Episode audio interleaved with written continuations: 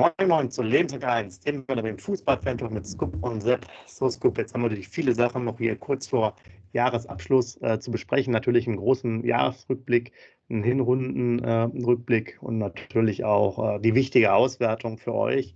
Wer hat wie die Kommentare abgegeben? Wo seid ihr positioniert in der Tabelle? Das ist jetzt ja bestimmt mit das Spannendste. Deswegen packen wir es ganz nach hinten ans Ende. Skup, und jetzt natürlich die wichtigsten Themen. Einmal Weihnachtstage gut überstanden und zudem Werder weiterhin ungeschlagen in den Weihnachtstagen. Also so kann man doch jetzt starten hier in dem Podcast, ne?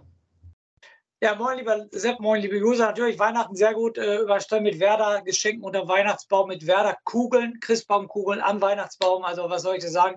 Besser geht es natürlich nicht. Gefühlt 3 Kilo zugenommen. Ne? Das sind ja alles nur Feiertage, wo man eigentlich gefühlt durchgehend 24 Stunden am Essen ist, wenn man nicht gerade schläft sozusagen. Aber sonst alles gut überstanden. Und natürlich Werder Weihnachtsgeschenke muss natürlich auch sein, Sepp. Genau, das ist sehr gut. Ich würde sagen, lass uns direkt mal loslegen, damit wir das auch noch ein bisschen hier nicht zu sehr euch auf die Folter spannen, was vor allen Dingen eure Spezialauswertung geht. Wir wollen einfach mit euch ein bisschen so das Jahr-Revue passieren lassen. Deswegen einfach mal einige Themen, und ich fange mal mit einem ganz speziellen Thema an, was mir dann auch erstmal wieder aufgefallen ist und wo es dann keine Informationen mehr dazu gab. Die Mannschaftskasse wurde ja im Frühjahr 2023 geklaut, beziehungsweise ja nur ein paar Monate vorher. Hast du das irgendwas noch mal jemals davon gehört?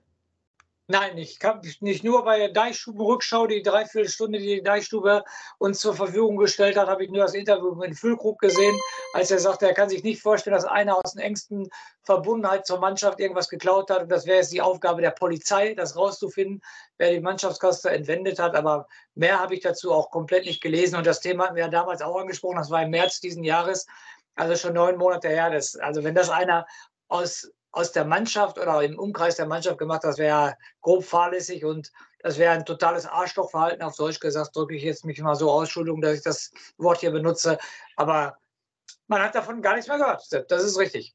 Genau, also nur die Aussage von Füllkrug, dass die Polizei sich drum kümmern soll, das ist das Einzige, was ich dazu noch weiß. Ja, ich glaube, es war damals auch während der Zeit rund um ein paar Ehrungen, wo das aufkam, Bremer Sportgala oder so. Genau. Aber ein paar von euch sind ja direkt in Bremen, vielleicht wisst ihr da mehr, also gerne mal reinschreiben hier in die Kommentare, ob ihr da nochmal einen neuen Sachstand habt, sonst ist es nämlich nicht weiter rausgekommen. Springen wir jetzt mal zu einem unserer Lieblingsthemen, und das will ich jetzt mit dir auch nochmal durchsprechen, unsere Jahrestabelle der Bundesliga. Da ist Werder Bremen auf Platz 16 von 20 Mannschaften, wobei man auch sagen muss, die 4 Mannschaften unter uns sind alles Mannschaften, die keine 2 Hälften in der Bundesliga gespielt haben. Also sprich einmal Hertha und Schalke, Anfang 23, und Heidenheim und Darmstadt, Ende 23. Ja, 35 Spiele, 31 Punkte. Skup, 8 Siege, 7 Unentschieden, 20 Niederlagen, 49 zu 67 Tore. Das ist, glaube ich, schon, wenn mich nicht alles täuscht, der absolute Negativrekord von Werder Bremen. Ja, von 105 möglichen Punkten, hast du gerade gesagt, haben wir 31 geholt. Ich habe dir richtig zugehört, ne? Richtig? Genau. 31 von 105 möglichen, das ist schon, ne? Dann nehmen wir jetzt ein Drittel an Punkten, die wir da geholt haben. Also siehst du mal, wie schwach diese Saison war. Also ganz, ganz schlecht, definitiv. Und wenn wir ja gerade den Jahresrückblick 2023 hier anfangen, sozusagen, Sepp, dann weiß er, mit welchem Spiel das Jahr begonnen hat. Und da konnte es ja, da wusste es ja, was weitergeht. Das war unser ominöses 1:7 beim 1. FC Köln. War das erste Spiel im Jahr 2023. Und dass dann anschließend so eine Negativ-Serie auf uns zukommt, war ja schon fast klar mit dem Erlebnis. Also das Jahr hat ja begonnen, wie gesagt, ich bin nach dem 4:0 aus dem Stadion abgehauen, nach 35 Minuten stand es, glaube ich, schon 4:0 für Köln, hatte ich keinen Bock mehr und das war es. Kürzester Stadionbesuch ever von mir, aber ich hatte so auf Deutsch gesagt, die Schnauze voll. Und du hast es weiter gesagt, also schon bezeichnend, dass nur 4 Mannschaften unter uns sind, die jeweils nur ein halbes Jahr Bundesliga gespielt haben. Du hast es gerade angesprochen, keine Mannschaft, die 2 Hälften gespielt habe, ist so schlecht wie Werder Bremen. Ja, es ist einfach nur ernüchternd und total schlecht und einfach nur mies. Aber jetzt kommt wieder das große Aber. Das werden unsere positiven User werden das natürlich auch wieder in die Kommentare schreiben. Wir sind nicht abgestiegen. Wir standen das ganze Jahr 2023 nur 2-mal auf einem direkten Abstiegsplatz. was ja auch schon total merkwürdig ist bei dieser Statistik, die du gerade führst. Und wie gesagt, diese Saison hilft mir auch für Sprünge, glaube ich, standen wir noch einmal auf dem Abstiegsplatz, in der letzten Saison zweimal, glaube ich, auf dem Abstiegsplatz. So genau weiß ich es nicht, aber insgesamt war es nur zweimal. Und dann werden die ganzen natürlich sagen, wir würden alles wieder nur schwarz sehen und alles negativ. Was wollt ihr eigentlich? Werder steht doch immer im gesicherten Mittelfeld. Und der Rest ist doch egal. Nein, sehe ich ein bisschen anders. Dieser Verein sollte andere Ambitionen haben und ich bin richtig enttäuscht darüber. Und auch darüber, dass ein Trainer nie zur Diskussion stand, bei diesem Ergebnis stand. Guckt ja, wer alles seine Trainer gefeuert hat, sogar Steffen Baumgart. Bei Köln wurde jetzt gefeuert und unser Trainer stand nie zur Diskussion. Das ist schon alles ein bisschen merkwürdig und halt die komplette Werder-Familie. Ich würde sagen, mit einem anderen Trainer wäre bestimmt mehr gegangen.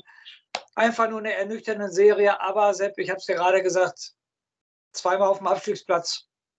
Von 105 möglichen Punkten können wir nur zweimal auf dem Abstiegsplatz. Also, was soll ich dazu sagen? Es soll von Werder Bremen, mehr will Werder Bremen nicht. Werder Bremen will zurzeit nur die Klasse halten. Einzige Mitchell Weiser und Marvin Ducksch möchten mehr, habe ich das Gefühl. Der ganze gesamte Verein will nicht mehr. Also Sepp, ich bin bei dir. Natürlich total ernüchternd, total schlecht, 16. in der Jahresbilanz. Aber wie gesagt, die super Werder-Fans werden dir das Gegenteil beweisen, was ich dir gerade gesagt habe. Genau, ich muss hier einmal kurz korrigieren, nämlich um 3 Punkte, nämlich sind es 102, nicht 105. Ich glaube, du hast gerade eben 105 gesagt, aber das jetzt nur am Rande. Und interessant, das wollte ich nochmal ergänzen, die 3 Mannschaften über uns, also 15, 14, 13, Köln, Augsburg, Mainz, alle den Trainer schon entlassen. Ja. Aber, wie du sagst, kaum auf dem Abstiegsplatz und sicherlich dann auch für unsere Vorschau dann in 24 das Thema, dass man die rote Laterne auch mal bitte abgibt hier und nicht mehr so eine schlechte Saison hat, weil das wirklich dann ja unter aller Kanone war, vor allen Dingen halt 20 Niederlagen ist natürlich dann auch auf 35 Spiele wahnsinnig viel. Das ist sicherlich auch absoluter Rekord. Aber jetzt, Entschuldigung, jetzt bin ich mal wieder ein bisschen kleinkariert. Du sagst, das 102 Punkte, aber 35 mal 3 sind doch 105. 34 Spieltage mal 3 Punkte. Ja, du hast gerade gesagt, 35 Spiele. 35 Spiele, 35 mal 3 sind 105. Ach so, hast du recht. Bin ich bei dir. Dankeschön. Dankeschön, alles gut, mach weiter. Hast du recht, guck mal, ja. Ich habe auch keine Ahnung davon. Alles gut. Ich war zu sehr in der Bundesliga-Saison. Aber du hast vollkommen recht. Ne? Ja. Genau. Was ich noch erwähnen wollte zum Köln-Spiel, du hast es ja erwähnt, aus dem Stadion, das war ja auch dann noch krass, dass Werder zum ersten Mal 5 Gegentore in einer Halbzeit bekommen hat, also auch wieder sehr negativ. Das Ganze, jetzt wollte ich aber natürlich mal vielleicht switchen. Was fällt dir denn ein als positives Spiel oder als positives Ergebnis? Wir haben uns, glaube ich, darauf können wir uns beide einigen, wohl auf diese 7:1 erstmal, weil es einfach brutal war. Und was ist jetzt sozusagen auch für 23 für dich das positive Highlight?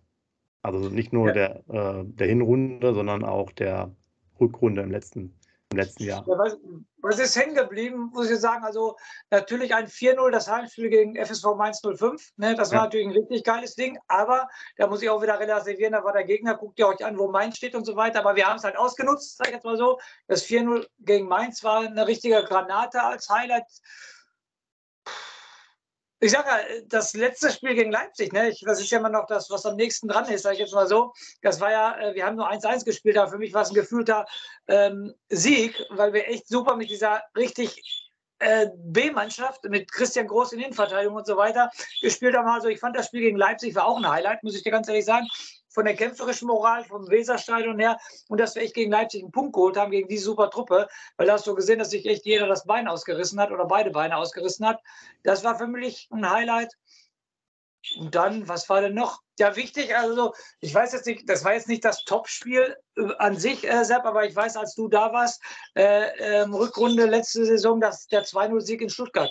Der war verdammt wichtig. Es war mit einer der wichtigsten Siege, weil damit haben wir uns fast schon nach oben gerettet. Gerettet haben wir uns erst am 33. Spieltag. Aber dieser Sieg war verdammt wichtig für uns damals. Und das sind, glaube ich, meine 3 Highlight-Spiele. Also sonst fällt mir nichts ein. Verbessere mich, wenn du was Besseres weißt. Nee, ich ergänze mal was.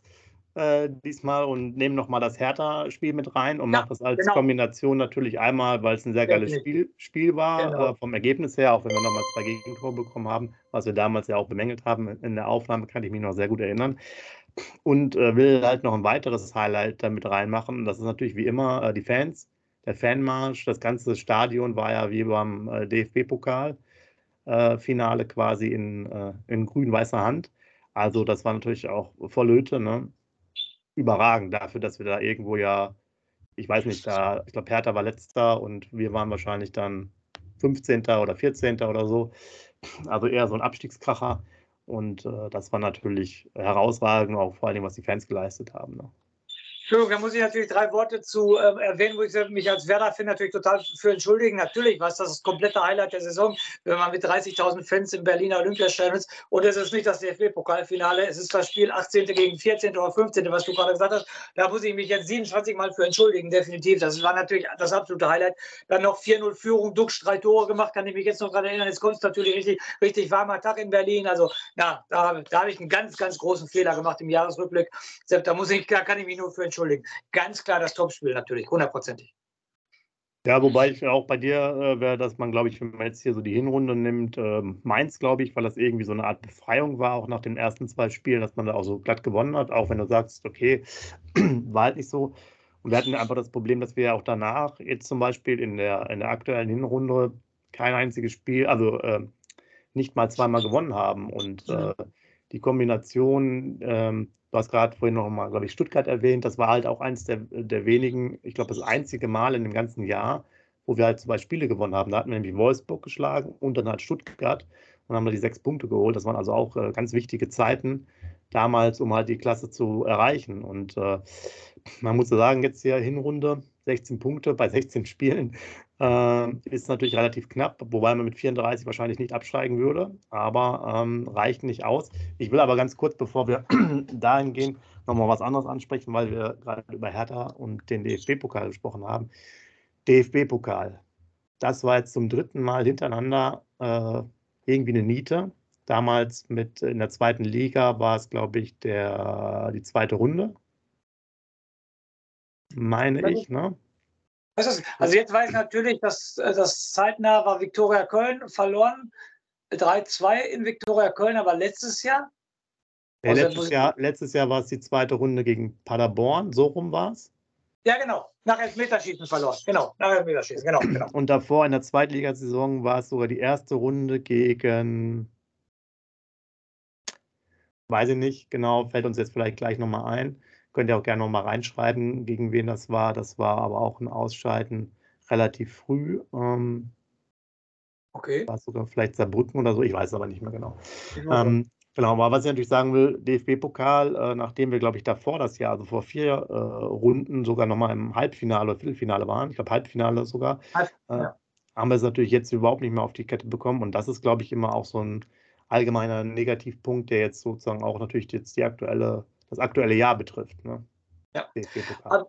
Ja, definitiv. Aber wo wir gerade beim Negativen sind, das absolute negative Highlight war definitiv das 1:7 beim 1. FC Köln, erstes Spiel im Jahr 2023. Aber nochmal, Sepp, da habe ich mich ja stundenlang in unserem Podcast darüber aufgeregt. Das muss ich aber auch nochmal sagen, was natürlich gar nicht geht, war unsere Niederlage jetzt in der Hinrunde in Darmstadt, ne, wo wir nach 60 Minuten 4-0 in Darmstadt sang- und klanglos, ohne jegliche Chance bei Darmstadt. Guckt euch bitte an, wo Darmstadt steht. Ihr seht schon wieder, wie ich mich gerade in Rage rede.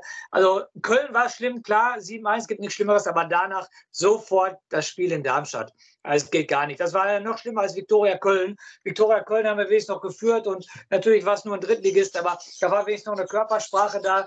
Kriegen wir in der letzten Minute natürlich durch eine total scheiß Verteidigung das Gegentor entscheidend aus.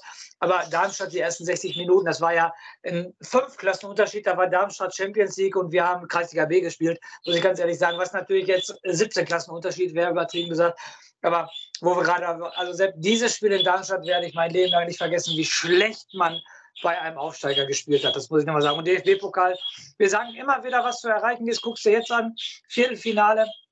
3 Bundesligisten, ne, glaube ich, und 5 andere, sogar noch Drittligist dabei mit Saarbrücken, was du im DFB-Pokal finanziell, aber auch sportlich erreichen kannst. Und dass das Werder immer so abschenkt, das geht echt auf keine Kuhhaut mehr. Also unglaublich, nochmal, dass man da immer so früh ausscheidet, das fehlen mir auch die Worte. Ich habe in der Zeit mal nachgeguckt, Osnabrück war das, 2:0 Niederlage damals unter Markus Anfang, also auch da früh raus.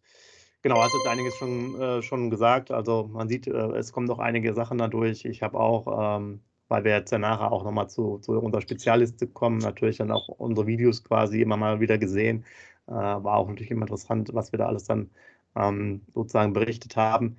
Und man muss sagen, ich will jetzt auch nochmal über einzelne Spieler so ein bisschen noch mit dir reden, dass wir, nachdem wir jetzt eigentlich ein paar Spiele hatten, auch vielleicht nochmal das Thema mit den Spielern machen. Und lass uns doch mal über die Transferpolitik nochmal reden. Wir hatten jetzt zum Beispiel diese Saison, also zur Hinrunde ja auch einige Abgänge. Lee Buchanan, den Fabio Chiarodia, Niklas Schmidt, Ilia Gruev, Niklas Füllkrug, ne? Sozusagen die meisten, auch Mbom ist weggegangen, Berg wieder in Laie, Dingchi und haben aber auch natürlich so jemanden gehabt wie in der Rückrunde letzten Jahr, also in diesem Jahr quasi Anfang des Jahres Maximilian Philipp, der ja auch nicht so wahnsinnig viel gebracht hat.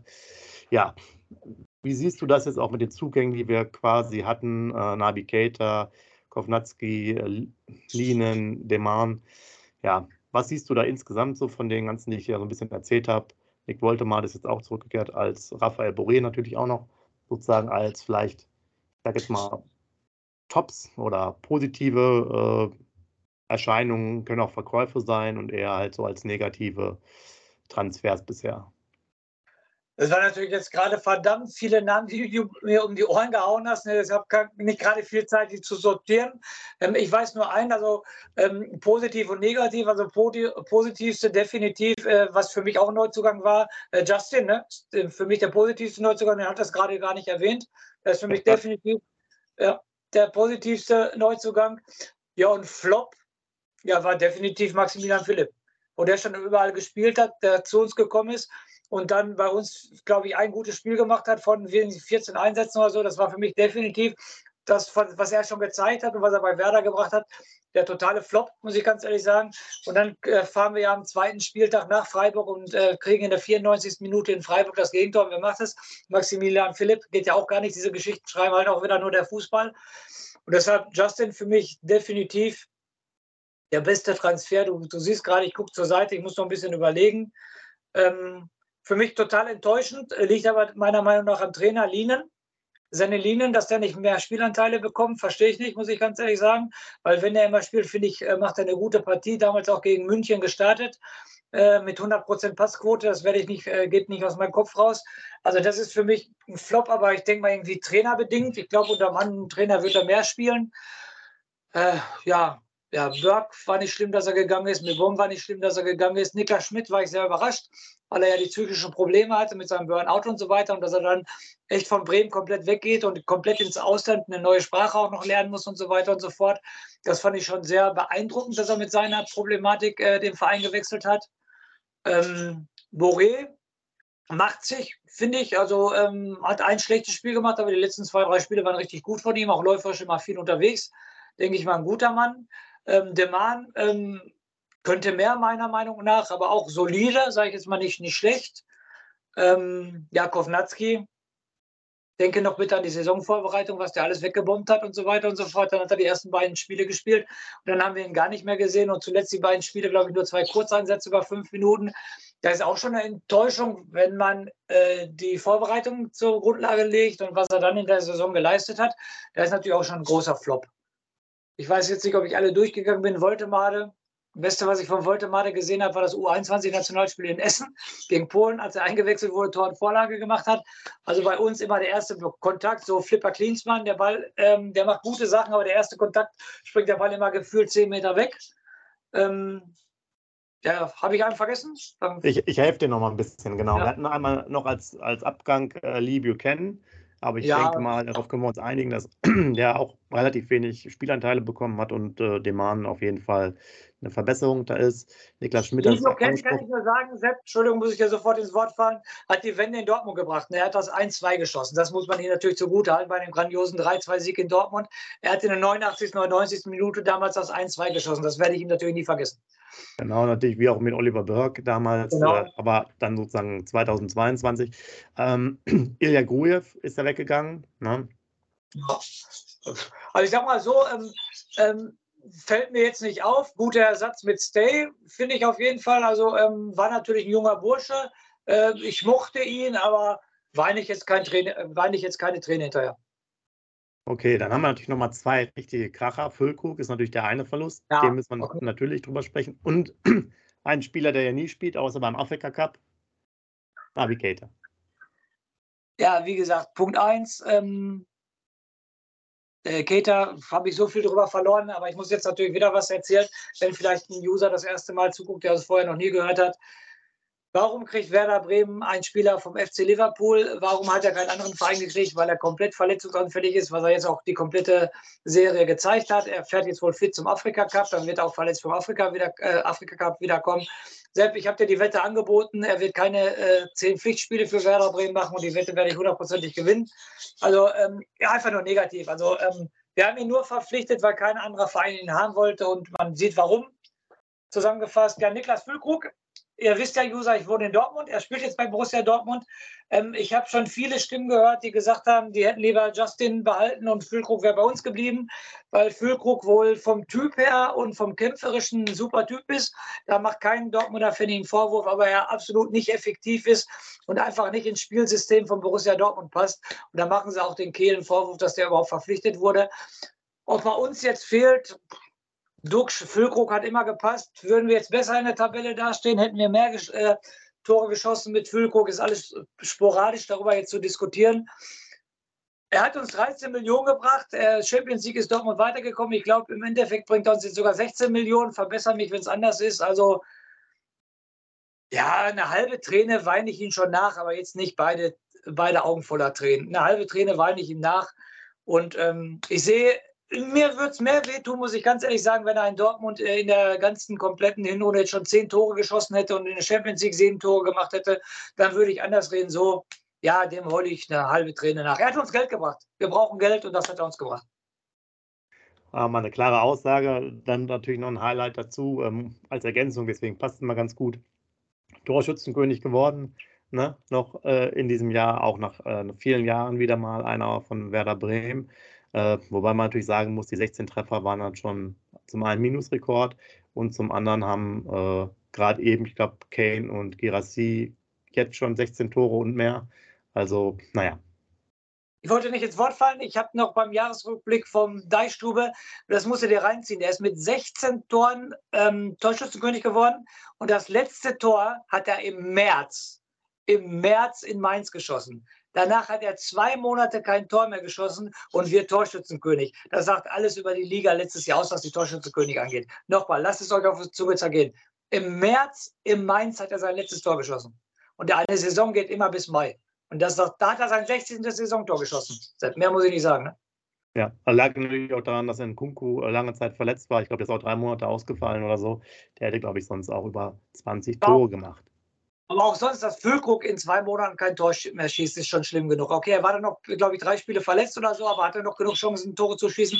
Und dass die anderen, was weiß ich, auch einer, der 10 Tore hat, kann nochmal in 8 Spielen nochmal 6 Tore schießen oder so. Also schon schwach. Und du hast den Vergleich gerade gesagt, Kane hat jetzt schon 20 Tore, also mehr brauchen wir darüber gar nicht mehr erzählen. Aber trotzdem alles, also ja, ist halt immer so, wie die Liga ist gerade oder die Saison. Torschützenkönig musste halt auch werden. Anscheinend hat es sich damals etwas anders verteilt als jetzt und natürlich dann trotzdem auch noch ein positives Highlight für Werder. Insgesamt muss man sagen, wenn wir so ein bisschen einen Blick machen Richtung Hinrunde, jetzt also aktuelle Saison, 23/24 Hinrunde, ganz spontan, was würdest du jetzt sagen, welche Note haben wir denn da? Als Werder Bremen. Ja, als Werder Bremen. 3,5. Okay, 3,5. Warum? Was ist deine Begründung dafür? Weil es befriedigend ist und nicht mehr.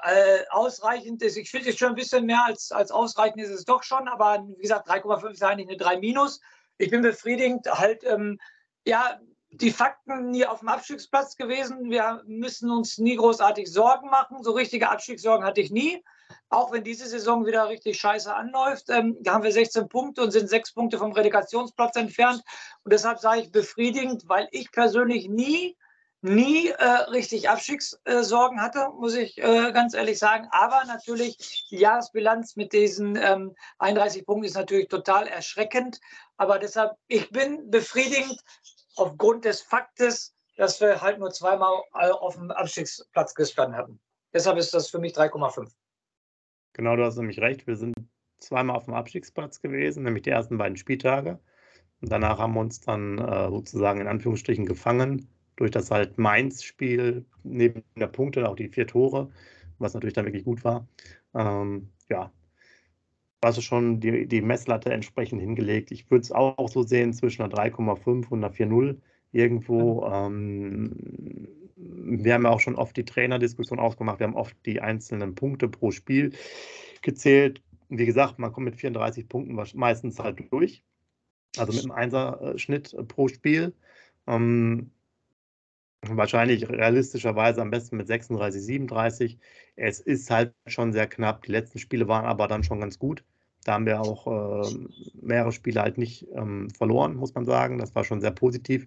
Aber mir fehlt so ein bisschen das, was wir gerade auch schon angesprochen haben. Wir müssten halt mal 2 Spiele hintereinander gewinnen. Ja? Also vorher haben wir sehr viele Spiele wieder verloren. Aber wir kriegen es einfach nicht hin, so die Spiele auf unsere Seite zu ziehen. Und ja.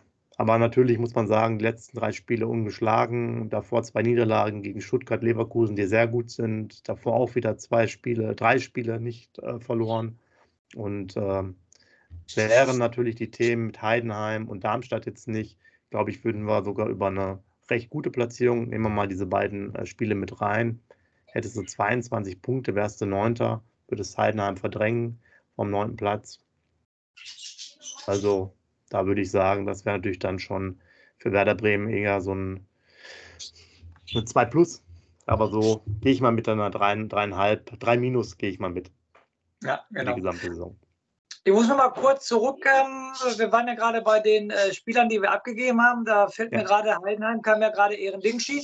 Den haben wir natürlich, über den haben wir gar nicht gesprochen. Da müssen wir natürlich 3, 4 Sätze noch zu verlieren.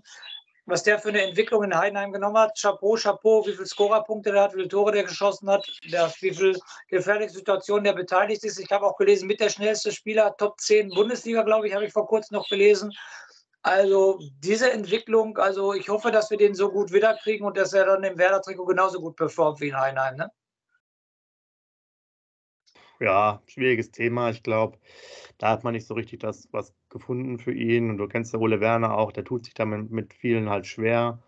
Dass Njinmah überhaupt zurückgekommen ist, hat mich auch schon gewundert, weil die kannten sich ja damals aus der Zeit irgendwo in Kiel oder so.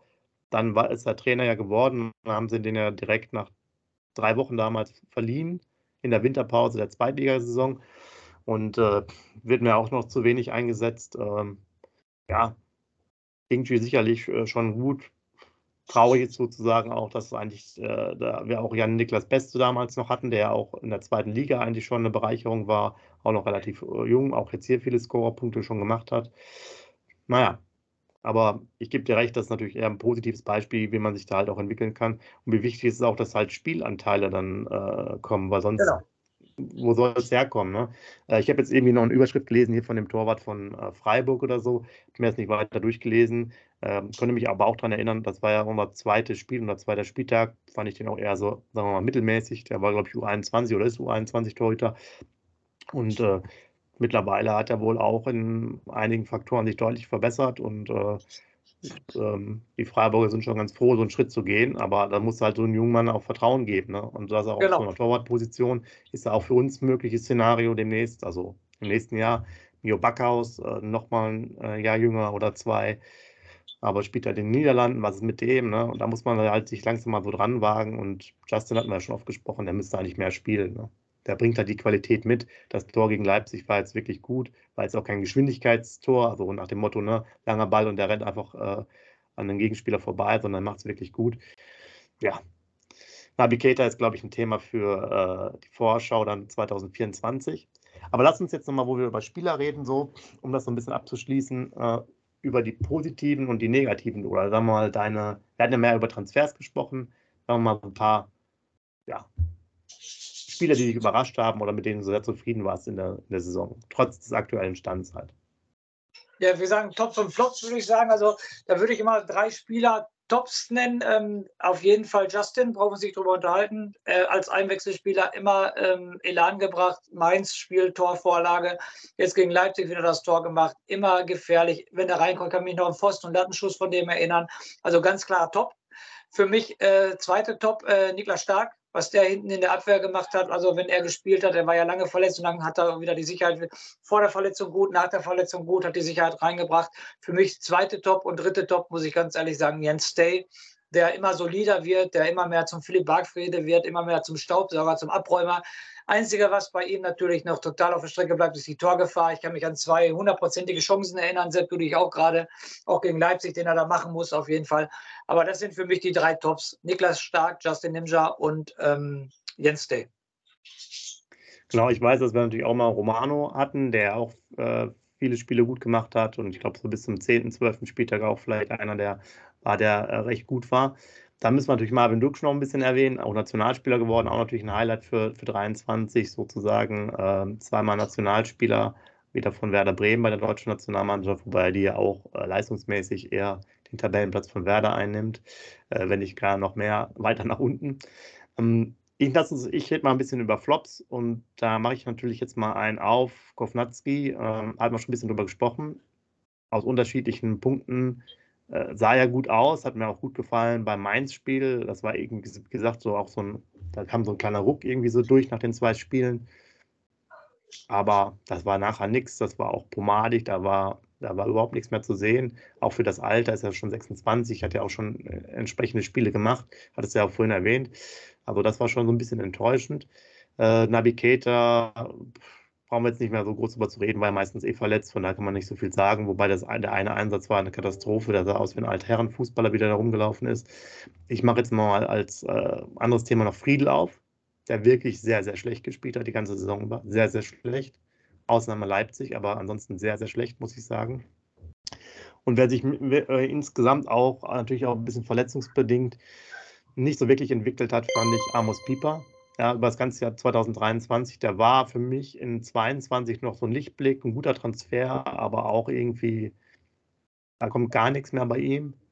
Also das ist eigentlich nur eine Rückwärtsentwicklung. Ja, und das wären eigentlich so die Punkte, wo ich sagen würde, ja, in die Richtung geht's. Gehe ich mit der Konformeinnahme fehlt, den ich gerade auch beim Transfer schon angesprochen habe. Flop. Für mich, weil er wenig Spielanteil hat, Senne Lynen, ne? Muss ich ganz ehrlich sagen. Deshalb ist es für mich auch ein Flop, weil so einer muss für mich meiner Meinung nach mehr spielen. Wie gesagt, Viertelfinale Europa League, wo er von dem Verein kam, war da immer Stammspieler, hat da immer durchgespielt, hat, glaube ich, nur wenige Minuten verpasst und wechselt nach Werder Bremen und spielt ganz wenig. Deshalb ist es für mich auch, aber für mich ist es trainerbedingt. Ich glaube, unter einem anderen Trainer wird er mehr spielen. Also Senne Lynen ist für mich in der Hinsicht auch ein Flop. Okay.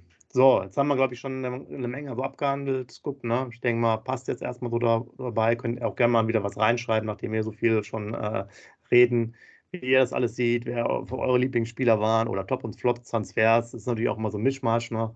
Und insgesamt muss man natürlich jetzt mal zufrieden sein, dass Werder bisher einmal noch die Klasse gehalten hat und es so langsam nach vorne geht. Man muss ja auch sagen, Transferbilanz ist relativ gut, über 20 Millionen. Das ist schon mal sehr positiv. Vielleicht gibt es auch 1 oder 2 neue Verpflichtungen.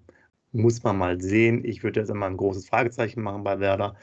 Torhüter-Diskussion, auch sehr spannend. Wie geht es da weiter? Alles natürlich auch noch Themen für die Zukunft. Aber Skup, wenn du jetzt nichts Spezielles hast, würde ich fast sagen, lass uns darüber gehen. Zu eurer Auswertung und Tabellenplatzierung. Da muss ich erstmal noch ein paar einleitende Worte sagen. Also Folgendes, wir haben wieder gezählt, beziehungsweise ich habe hier wieder gezählt. Wir hatten 16 Spieltage, aber statt 32 nur 31 Folgen, weil einmal die Kombi war mit Leipzig.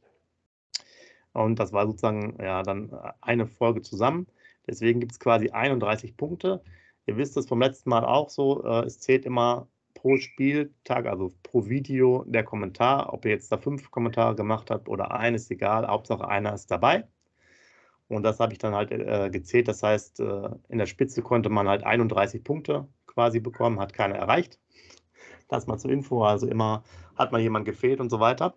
Und dann habe ich für die Platzierung, wir haben Champions League, wir haben Europa League, wir haben Conference League und dann haben wir natürlich auch noch den einstelligen Tabellenplatz und den Werder-Tabellenplatz. Und das ganz Spannende ist, da sind jetzt insgesamt, ich muss gerade mal gucken, über wie viele wir reden. Das sind insgesamt 35 Namen, die wir zu erzählen haben, also eine ganze Menge. Und ich bin dann hingegangen und habe geguckt, Champions League, habe ich mich an Leipzig orientiert, die sind gerade Dritter und die haben 33 von 48 möglichen Punkten ergattert, macht knapp 69% und die 69% dann gerechnet auf unsere 31 Sendungen ergeben dann 21 abgerundet, das heißt, jeder, der 21 oder mehr Kommentare hat, ist in der Champions League. Soweit mal für euch als Info. So, Skup, und ich fange jetzt einfach mal an, die ganzen Namen vorzulesen, oder? Jawohl, mach das, sehr gerne, sehr, sehr gerne. Weil ich habe jetzt schon gesehen, einstelliger Tabellenplatz, der fällt nämlich hier komplett raus. Das heißt, wir haben jetzt eine große Masse an Usern, alles natürlich hier nur bei YouTube, alles andere können wir jetzt hier nicht zählen. Von daher, das ist sozusagen bei uns erstmal der Hauptaugenmerk, haben sozusagen den Werder-Tabellenplatz, also ihr könnt euch im gesicherten Mittelfeld fühlen oder unabsteigbar, wie auch immer. Da fange ich jetzt mal von unten an. Da habe ich einmal, das sind alles die Namen jetzt sozusagen von euch auf YouTube, Markus Datari, BN, The M4XX, Mustermann, Uwe Borowski, Boss Busse, Mirko K.O., Mr. Frankie L., Jelly, Stefan L., Tante Käthe 72, der Rat der Meter, Mr. Lee, Neutrino Tau, Kiwi Vivo, Enrico Obst, der Werder Bremen Talk, Hinzu 34, Avenius, Christoph Hofer, Lissabon 92, Max Portala, Sportfreunde Österreich, Armsdorf 90, Wecke, also Weckmüller-Jan, Felix Elgato, Paul Merkle und Dr. Dose 81. Das sind jetzt insgesamt zwischen einem Kommentar, also einem Kommentar bei 31 Videos und 11 in der Spitze bei den letzten jetzt zum Beispiel. So. Und der Skup hat jetzt hoffentlich auswendig schon, Skup, machst du nur die obersten 4 oder machst du jetzt sozusagen alles, was europäisches Geschäft angeht?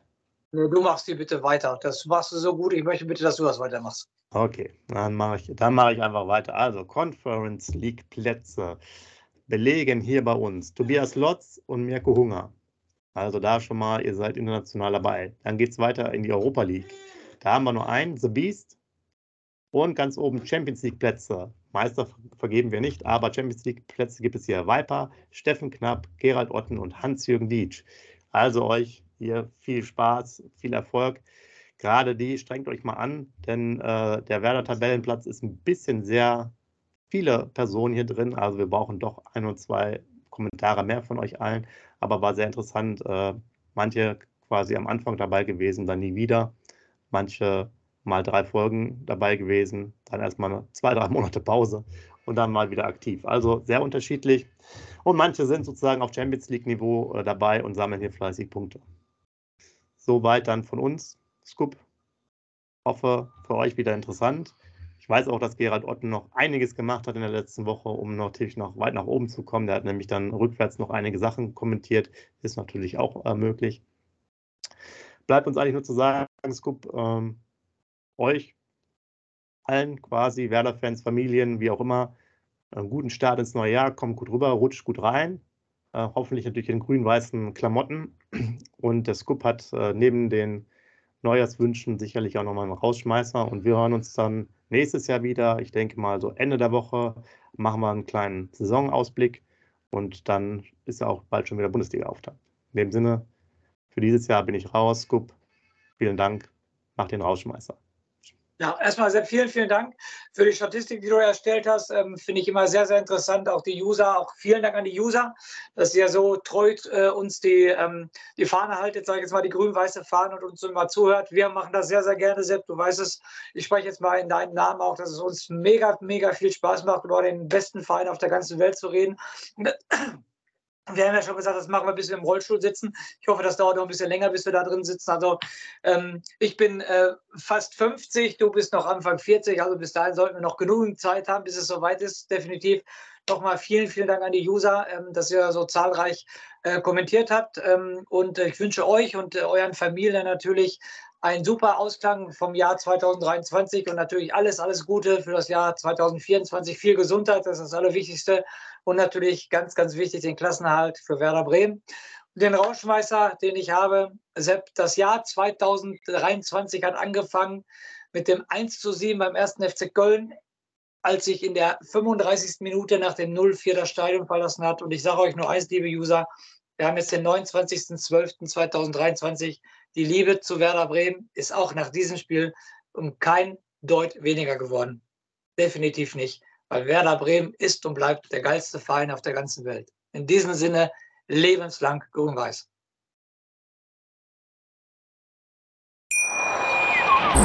Schatz, ich bin neu verliebt. Was? Da drüben. Das ist er. Aber das ist ein Auto. Ja, eben. Mit ihm habe ich alles richtig gemacht. Wunschauto einfach kaufen, verkaufen oder leasen. Bei Autoscout24. Alles richtig gemacht. Wie baut man eine harmonische Beziehung zu seinem Hund auf? Puh, gar nicht so leicht. Und deshalb frage ich nach, wie es anderen Hundeeltern gelingt, beziehungsweise wie die daran arbeiten. Bei Iswas Dog reden wir dann drüber. Alle 14 Tage neu mit mir, Malte Asmus, und unserer Expertin für eine harmonische Mensch-Hund-Beziehung, Melanie Lippisch. Iswas Dog mit Malte Asmus. Überall, wo es Podcasts gibt.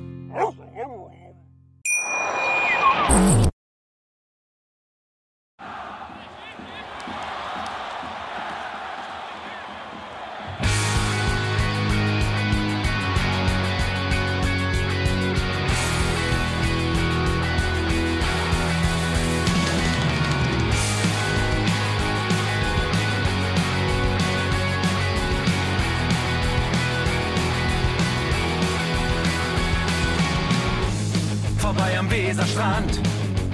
Auf geht's ins Stadion. Wir wollen Werder sehen. Heute geht alle grün. Werder Schal, ein Bremer Bier. Die Ostkurve vibriert. Das wir auf dem Trikot. Werder, wir stehen hinter dir. Werder Bremen. Ein Leben lang grün-weiß. Ja, wir sind Werder Bremen. And this is Osterdeich. Werder Bremen, grün-weiße Fahnen, overall, wir stehen zusammen als Free White Wonderwall.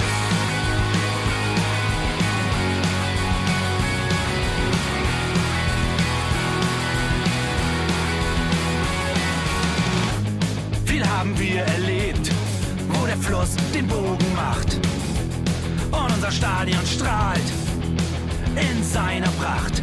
Weserwunder, Liga 2, doch der 12. Mann bleiben wir. Ein W auf jedem Schal, Werder, wir stehen hinter dir. Werder Bremen, ein Leben lang grün-weiß. Ja, wir sind Werder Bremen, and this is Osterdeich. Werder Bremen, grün-weiße Fahnen, overall, wir stehen zusammen als Green-White Wonderwall. Hier, wo die Weser fließt, weht ein besonderer Wind durch unser Haus. Egal ob jung, ob alt, wir stehen zu Werder Bremen und das hört nie auf. Meisterschaften und Pokal, das Double 2004. Auf geht's zu neuen Wundern, Werder, wir stehen hinter dir. Werder Bremen, ein Leben lang grün-weiß. Ja, wir sind Werder Bremen, and this is Osterdeich. Werder Bremen, grün-weiße Fahnen, overall, wir stehen zusammen als Green-White Wonderwall.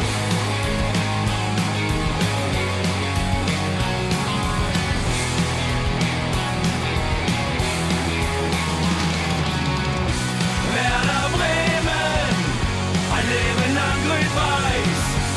Ja, wir sind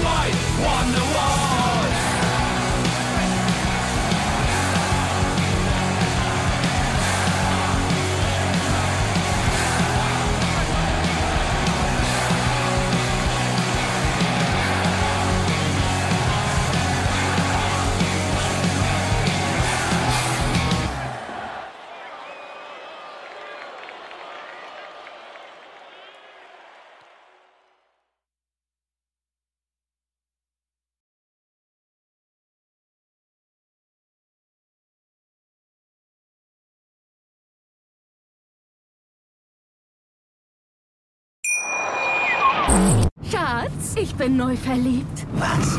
Da drüben. Das ist er. Aber das ist ein Auto. Ja, eben. Mit ihm habe ich alles richtig gemacht. Wunschauto einfach kaufen, verkaufen oder leasen. Bei Autoscout24. Alles richtig gemacht.